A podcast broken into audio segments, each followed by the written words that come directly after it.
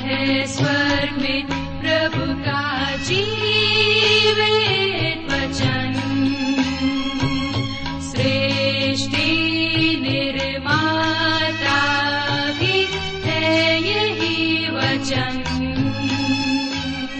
प्रिय श्रोताओ, नमस्कार। बाइबल अध्ययन कार्यक्रम सत्य वचन में आप सभी का हार्दिक अभिनंदन करते हैं। हमें विश्वास है कि आप सब आज के बाइबल अध्ययन में सम्मिलित होने के लिए तैयार हैं। इन दिनों हम अपने इस कार्यक्रम में यहल नामक पुस्तक का अध्ययन कर रहे हैं और हमें पूरा विश्वास है कि इस अध्ययन से आपको लाभ मिल रहा है। इस पुस्तक का मुख्य विषय है न्याय और महिमा। तो आइए श्रोताओ, आज के इस बाइबल अध्ययन को हम आरंभ करें। प्रस्तुत है कार्यक्रम सत्य वचन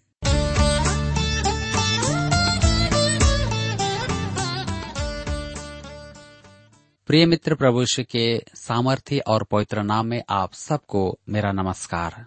मैं कुशल पूर्वक हूँ और मुझे विश्वास है कि आप सब भी परमेश्वर की निकटता में रहते हुए कुशल पूर्वक हैं और प्रतिदिन की तरह आज फिर से परमेश्वर के वचन में से सीखने और सुनने के लिए तैयार बैठे हैं। मैं आप सभी श्रोता मित्रों का इस कार्यक्रम में स्वागत करता हूँ और अपने उन सभी नए मित्रों का भी, जो आज पहली बार हमारे इस कार्यक्रम को सुन रहे हैं। मैं आप सबको बताना चाहता हूँ कि हम इन दिनों बाइबल में से यहजकेल नबी की पुस्तक से अध्ययन कर रहे हैं। पिछले अध्ययन में हमने देखा कि यहजकेल परमेश्वर के दर्शन को पाया और वह मुँह के बल गिर गया। मेरे प्रियो, आज हम अपने अध्ययन में आगे बढ़ेंगे और इससे पहले कि हम अपने अध्ययन में आगे जाएँ आइए हम सब प्रार्थना करें और परमेश्वर से आज के अध्ययन के लिए सहायता मांगे। हमारे जीवित और सामर्थ्य पिता परमेश्वर, हम आपको धन्यवाद देते हैं आज के इस सुंदर समय के लिए, जिसे आपने हम सबके जीवन में दिया है, ताकि हम सब मिलकर आपके वचन का अध्ययन कर सकें। इस समय जबकि हम दूर दराज में हैं, फिर भी रेडियो के माध्यम से आपके वचन को सुन सकते हैं, सीख सकते हैं। इस समय जब हम यहजकेल की पुस्तक से सीखते हैं, हमारी प्रार्थना है कि आप हमारे प्रत्येक श्रोता भाई बहनों को अपनी बुद्धि, ज्ञान और समझ प्रदान करें, उनकी आत्मिक आँखों को खोलें, ताकि प्रत्येक आपके वचन को सुन सके, समझ सके और अपने जीवन में ग्रहण करने पाए। हर एक प्रकार की बुराइयों से व्यर्थ की बातों से दुनियावी चिंताओं से शैतान के हर एक छल प्रपंच से आप उनकी रक्षा करें हमारी प्रार्थना उन भाई बहनों के लिए भी है जो बीमार अवस्था में हैं, निराश और चिंतित हैं, दबाव और तनाव में हैं। पिता परमेश्वर आप उन्हें छुटकारा और चंगाई दें ताकि वे इस बात को समझ सकें कि आप उनसे प्रेम करते हैं आप उनकी चिंता करते हैं। आज भी आप उनके साथ में हैं। हाँ प्रभु, अपने वचन के द्वारा बोले और बातचीत करें। प्रार्थना यीशु के नाम से मांगते हैं। आमीन। मित्रों, आइए आज हम अपने अध्ययन में आगे बढ़ेंगे और यहजकेल की पुस्तक दूसरे अध्याय से हम अपने अध्ययन को आरंभ करते हैं, जिसका विषय है यहजकेल की बुलाहट, तैयारी और चौकीदारी का पद सबसे पहले देखेंगे यहजकेल की बुलाहट आइए आप मेरे साथ निकालिए यहजकेल की पुस्तक दो अध्याय और उसके एक पद। लिखा हुआ है, उसने मुझसे कहा, हे मनुष्य के संतान, अपने पाँव के बल खड़ा हो और मैं तुझसे बातें करूँगा। स्पष्ट है कि दर्शन देखने के बाद यहजकेल मुँह के बल गिरा पड़ा हुआ था। अब वह बुलाया जाएगा और सेवा में भेजा जाएगा। और परमेश्वर ने जो उत्तरदायित्व उसे दिया है, उसके लिए उसे सामर्थ देगा। लिखा है, मनुष्य के संतान। परमेश्वर उसे मनुष्य के संतान कहता है। और इस पुस्तक में यह एक सौ बार आया है। दानियल को भी मनुष्य के संतान कहा गया है। और संपूर्ण पुराने नियम में केवल इन दो पुरुषों को मनुष्य के संतान कहा गया है। प्रभु यीशु ने अपने आप को नए नियम में छियासी बार इसी पद नाम से संबोधित किया था।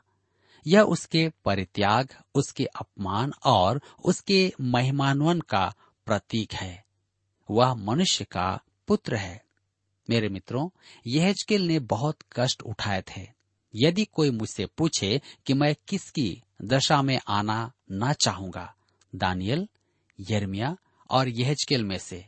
मैं तो कहूँगा, निश्चय ही मैं यहजकेल का स्थान नहीं लेना चाहूँगा। निश्चय ही दानियल को जान का खतरा था। यदि परमेश्वर हस्तक्षेप नहीं करता तो दानियल शेरों का भोजन बन जाता। परंतु मैं यहजकेल की अपेक्षा उसका स्थान चुनूँगा, क्योंकि वह बेबीलोन के राजमहल में सुख सुविधा के साथ रहता था। यर्मिया इस समय लगभग सेवानिवृत्त था, परंतु यहूदा वासियों की बंधुआई तक उसका जीवन घोर संकट में ही था। यहजकेल को एक अत्यधिक कठिन काम के लिए बुलाया गया है। उसे अधर्मियों को संदेश सुनाने के लिए चुना गया है। उसे ऐसे लोगों में भेजा जाएगा जो सोचते थे कि वे परमेश्वर के चुने हुए हैं। परंतु सच तो यह था कि वे परमेश्वर से विद्रोह कर रहे थे। मेरे प्रियो, परमेश्वर का आत्मा यहजकेल में समाकर उसे सेवा के लिए तैयार करता है। यहजकेल की पुस्तक दूसरे अध्याय और उसके दूसरे पद में लिखा हुआ है, जैसे ही उसने मुझसे यह कहा, त्यों ही आत्मा ने मुझमें समाकर मुझे पाँव के बल खड़ा कर दिया और जो मुझसे बातें करता था, मैंने उसकी सुनी। परमेश्वर के आत्मा ने उसे परमेश्वर द्वारा दिए गए उत्तरदायित्व को निभाने का सामर्थ प्रदान किया। मुझे विश्वास है कि जब परमेश्वर आपको किसी काम के लिए बुलाता है तो वह आपको सामर्थ्य भी प्रदान करता है। सच तो यह है कि परमेश्वर का सेवा कार्य केवल परमेश्वर के सामर्थ्य में ही किया जा सकता है। यदि परमेश्वर ने आपको कुछ करने के लिए बुलाया है तो वह आपको सामर्थ भी देगा। आपके लिए एक उत्तम स्थान वही है। जब आपको यह बोध हो कि आप परमेश्वर के काम को अपनी क्षमता में नहीं कर सकते हैं। मूसा चालीस वर्ष जंगल में रहने के बाद कहता है कि वह इसराइल वंशियों को मुक्ति दिलाने में सक्षम नहीं था। परमेश्वर ने उससे कहा कि वह उसके द्वारा यह संभव बनाएगा। इसलिए नहीं कि मूसा में कोई विशेष बात थी, परंतु इसलिए कि परमेश्वर सामर्थ्य है। मेरे प्रियो, यह आज हमारे लिए कैसा प्रासंगिक है। यह सेवा में आराधनालय की कुर्सी पर और प्रचार क्षेत्र में व्यवहारिक है। एक युवा दंपति मेरे पास आया और कहने लगा कि उन्हें सेवा क्षेत्र में सेवा की बुलाहट है। स्पष्ट कहूँ तो मुझे ऐसा नहीं लगता था कि वे सेवा के लिए बुलाए गए हैं। अतः मैंने सावधानी पूर्वक उनसे प्रश्न पूछे। यद्यपि मैं आश्वस्त तो नहीं था, परंतु मैं उनके मार्ग में बाधा बनना नहीं चाहता था। वे सेवा क्षेत्र में गए और घायल होकर लौटे। कहने का मतलब है कि वे निराश होकर के लौटे थे। उनसे बात करने पर मैंने देखा कि उनके मन कड़वाहट से भरे हुए थे कि परमेश्वर ने उन्हें निराश किया। वे सेवा करना चाहते थे, वे शहीद होना चाहते थे, फिर भी परमेश्वर ने उन्हें काम में नहीं लिया। मैंने उनसे पूछा, क्या आपको कभी यह बोध हुआ कि यदि परमेश्वर आपको सेवा में नियुक्त करता तो वह आपको आवश्यक सामर्थ्य भी देता?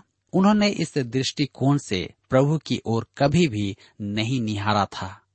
मेरे मित्रों, हमें यह समझना है कि यदि परमेश्वर ने किसी को सेवा में बुलाया है तो वह हमें उसके निमित्त सामर्थ भी देगा। अतः महत्वपूर्ण बात तो यह है कि हम सुनिश्चित करें कि हमें परमेश्वर की सच्ची बुलाहट है। यह स्केल को किसी भी मनुष्य की तुलना में एक अत्यधिक कठिन काम करने के लिए बुलाया गया था। परमेश्वर उसे उसका काम बताएगा। मेरे विचार में, मेरी सेवा के आरंभ में यदि परमेश्वर मुझे ऐसा कोई काम बताता तो मैं शायद कहता परमेश्वर, मैं इसी समय त्याग पत्र देता हूँ। और जिस प्रकार मैं पहले जी रहा था, उसी प्रकार से अपना जीवन आराम से काट लूँगा। मेरे प्रियो, मैं प्रसन्न हूँ कि उसने मुझे यह का सा काम नहीं बताया, क्योंकि मैं एक कायर मनुष्य हूँ। मैं यह को सराहता हूँ। यहाँ पर देखिए कि परमेश्वर उसे उसके उत्तरदायित्वों के निमित्त क्या कहता है। और उसे चेतावनी देता है। यहजकेल की पुस्तक, दो अध्याय उसके तीन और चार पद में हम पढ़ते हैं। उसने मुझसे कहा, हे मनुष्य के संतान, मैं तुझे इसराइलियों के पास, अर्थात बलवा करने वाली जाति के पास भेजता हूँ, जिन्होंने मेरे विरुद्ध बलवा किया है। उनके पुरखा और वे भी आज के दिन तक मेरे विरुद्ध अपराध करते चले आए हैं। इस पीढ़ी के लोग जिनके पास मैं तुझे भेजता हूँ, वे निर्लज और हठीले हैं। ध्यान दीजिए, यह एक बहुत बड़ी बात है जो परमेश्वर उससे कहता है। इस पीढ़ी के लोग जिनके पास मैं तुझे भेजता हूँ, वे निर्लज और हठीले हैं। हठीले शब्द इस पुस्तक में बार बार आएगा। क्योंकि ये लोग परमेश्वर के विरुद्ध बलवा करते थे। परमेश्वर उनके लिए जाति शब्द काम में ले रहा है, जो इसराइल के लिए काम में नहीं लिया जाता था। यह शब्द अन्य जातियों के लिए काम में आता था। इसका अर्थ यह है कि इसराइल इतना अधिक भ्रष्ट हो गया था कि वह उसके पड़ोस की अन्य जातियों के स्तर पर आ गया था।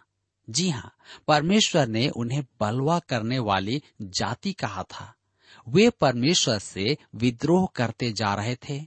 वे विवेकहीन संतान थे। मेरे मित्रों, आज सुसमाचार के लिए सबसे कठोर मन के लोग कलिसिया के सदस्य हैं। वे जिन्होंने सुसमाचार और परमेश्वर के वचन का तिरस्कार किया है। कलिसिया का अंग होने के बाद भी वे परमेश्वर के वचन के विरोधी हैं। वे सोचते हैं कि मसीही कहलाने का अर्थ है अच्छे बालक बालिका, उनके लिए चर्च चर्च या कलिसिया कलिसिया खेलना एक अच्छा खेल है। वे ऊपरी दिखावे का जीवन जीना चाहते हैं, जो देखने में अच्छा और सुविधाजनक है। उन पर कोई उंगली ना उठाए, बस यही बहुत है। वे सुन नहीं सकते। यदि कोई उनसे कहे कि वे पापी हैं और उन्हें उद्धार की आवश्यकता है, मन फिराने की आवश्यकता है, उन्हें परमेश्वर की आज्ञाओं का पालन करना है, वे कठोर हैं। उन्हें वचन सुनाया जाना है। मेरे प्रियो, मैं सेवा करने वाले अपने भाइयों से सहानुभूति रखता हूँ। वे गर्म तवे पर बैठे हैं। मैं प्रत्येक युवक से कहता हूँ कि यदि कोई वह सेवा में आना चाहता है तो अपने बुलाहट के प्रति स्पष्ट विचार करे। यदि वह बुलाहट के प्रति निश्चित नहीं है तो उचित होगा कि वह अन्य कोई काम करे। आज, यदि आप परमेश्वर के वचन पर अटल रहना चाहते हैं तो कलिसियाई सेवा में रहना आसान नहीं है। जी हाँ परमेश्वर चाहता है कि आप उसके कार्य को करें। तब वह आपको भी सामर्थ देगा। यह के पुस्तक दो अध्याय उसके पाँच पद में लिखा है, और तू उनसे कहना, प्रभु यहवा यूँ कहता है, इससे वे जो बलवा करने वाले घराने के हैं, चाहे वे सुने या ना सुने तो भी वे इतना जान लेंगे कि हमारे बीच एक भविष्य वक्ता प्रकट हुआ है। परमेश्वर यहजकेल से कहता है कि चाहे वे सुने या ना सुने तो भी वे इतना जान लेंगे कि हमारे बीच में एक भविष्य वक्ता प्रकट हुआ है। मेरे मित्रों, परमेश्वर कहता है कि वह इस बात को सुनिश्चित करेगा। उसके मरणोपरांत वे कहेंगे कि यह परमेश्वर का भविष्य वक्ता था, चाहे उन्होंने उसे स्वीकार न किया हो। मैं आपको स्पष्ट बता देना चाहता हूँ कि इस संसार से कूच करने के बाद मेरे विषय में कहा जाए कि मैं परमेश्वर का वचन सुनाता था। बस मेरी यही एक इच्छा है। यही सबसे महत्वपूर्ण बात भी है। यह की पुस्तक दो अध्याय और उसके छह पद में हम पढ़ते हैं, हे मनुष्य के संतान, तू उनसे न डरना। चाहे तुझे कांटों, ऊट कटारों और भिक्षुओं के बीच भी रहना पड़े तो भी उनके वचनों से न डरना। यद्यपि वे विद्रोही घराने के हैं तो भी न तो उनके वचनों से डरना और न उनके मुँह देखकर तेरा मन कच्चा हो। यह तो स्पष्ट है कि यह का जीवन संकट में होगा, परंतु परमेश्वर कहता है कि तू उनसे न डरना, उनके वचनों से न डरना। परमेश्वर यहजकेल को स्पष्ट बता देता है कि उसका काम कैसा जोखिम भरा है। मेरे मित्रों, यहाँ पर हम देखते हैं कि अध्याय दो इसके साथ में समाप्त होता है, और अब हम अध्याय तीन से अपने अध्ययन को जारी रखेंगे। इसमें हम देखेंगे भविष्य वक्ता की तैयारी। जी हाँ अध्याय तीन में भविष्य वक्ता के कठिन उत्तरदायित्व के लिए उसकी तैयारी है। यर्मिया का स्वभाव यहजकेल से भिन्न था।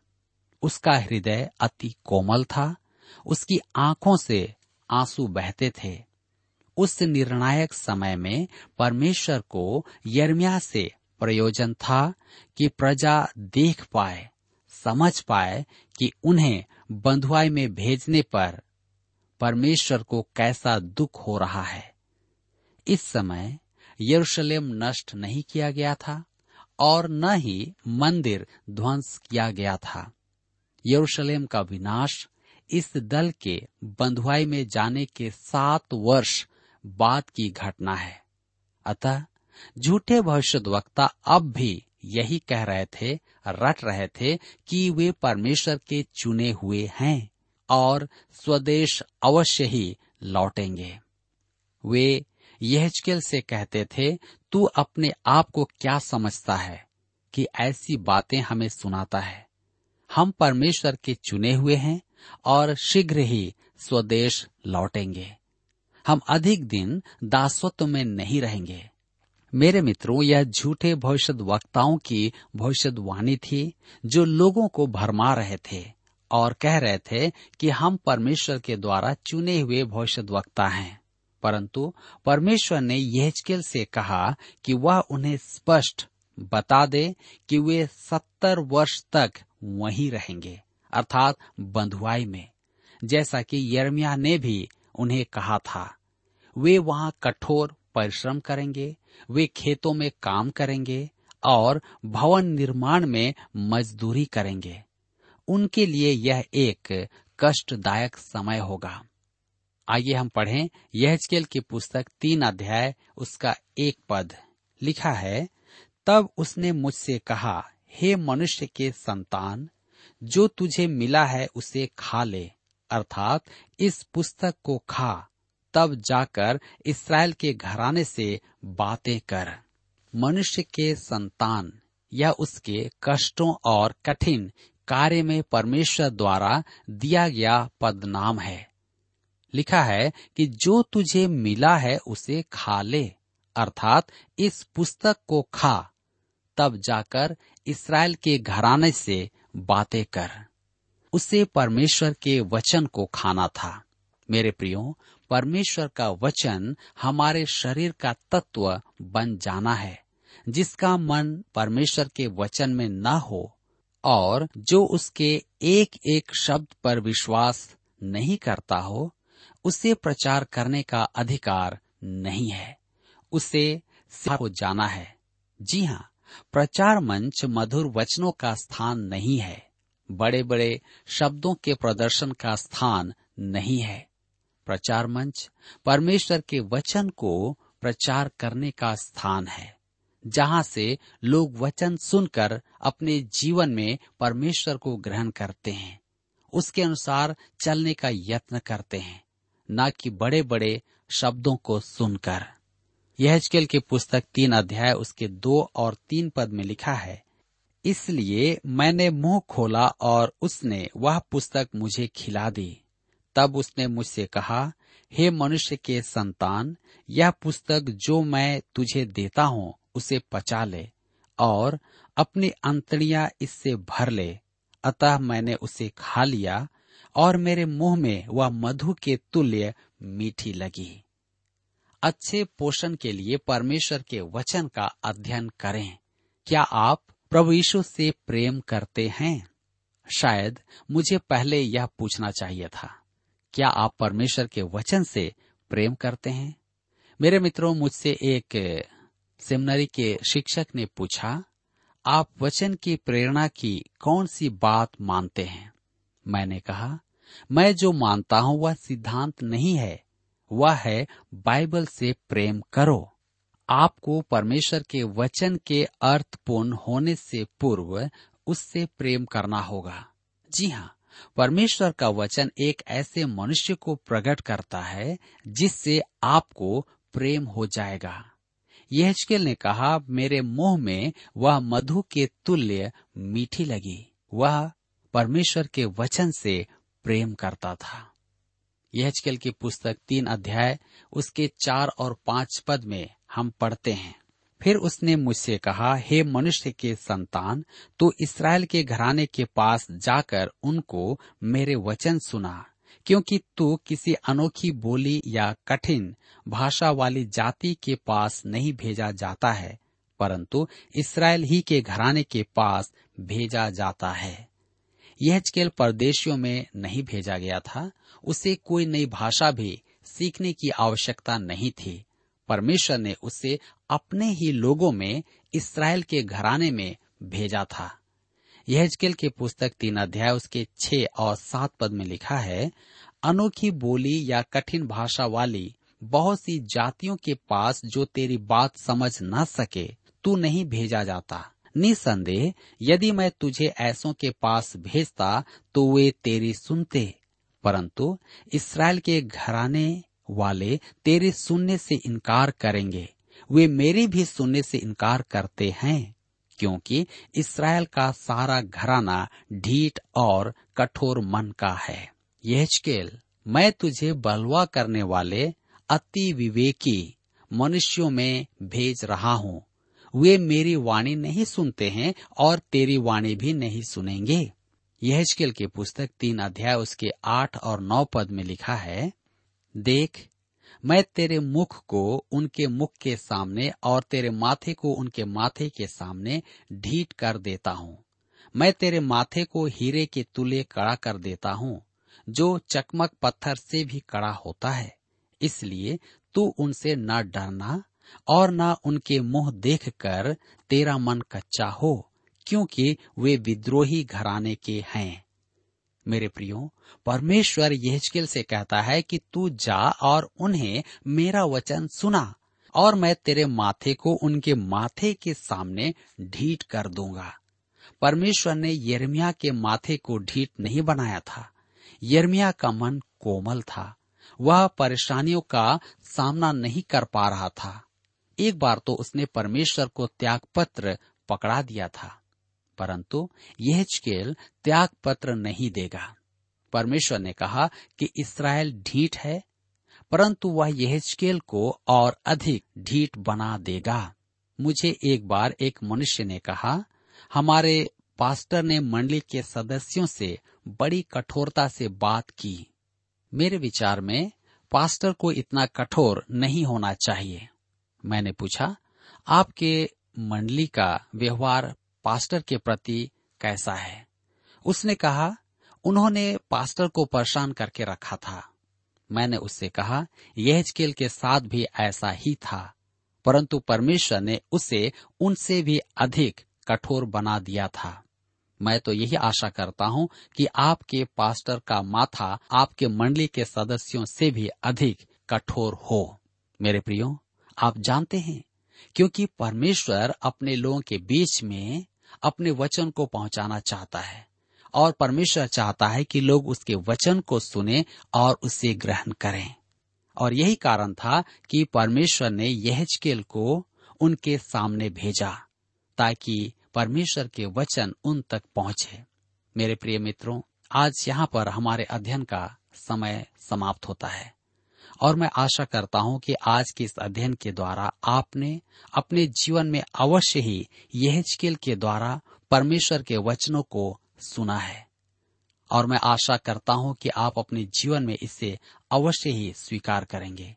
आइए हम अपने मनों को परमेश्वर के हाथों में सौंपें और उससे कहें कि प्रभु, मैं आपके पद चिन्हों पर चलना चाहता हूँ। आप मेरी सहायता करें। प्रभु, आप सबको आशीष दें।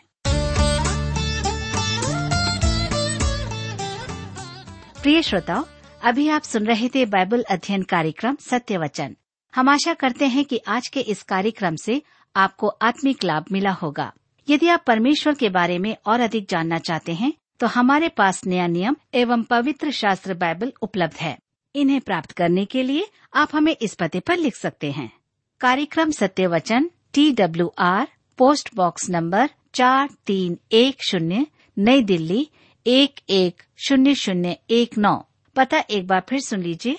कार्यक्रम Satya Vachan T W R post box number four three one zero New Delhi one one zero zero one nine और हाँ श्रोताओ, याद रखें कि पत्र लिखते समय आपका नाम और पता साफ़ साफ़ लिखा होना चाहिए।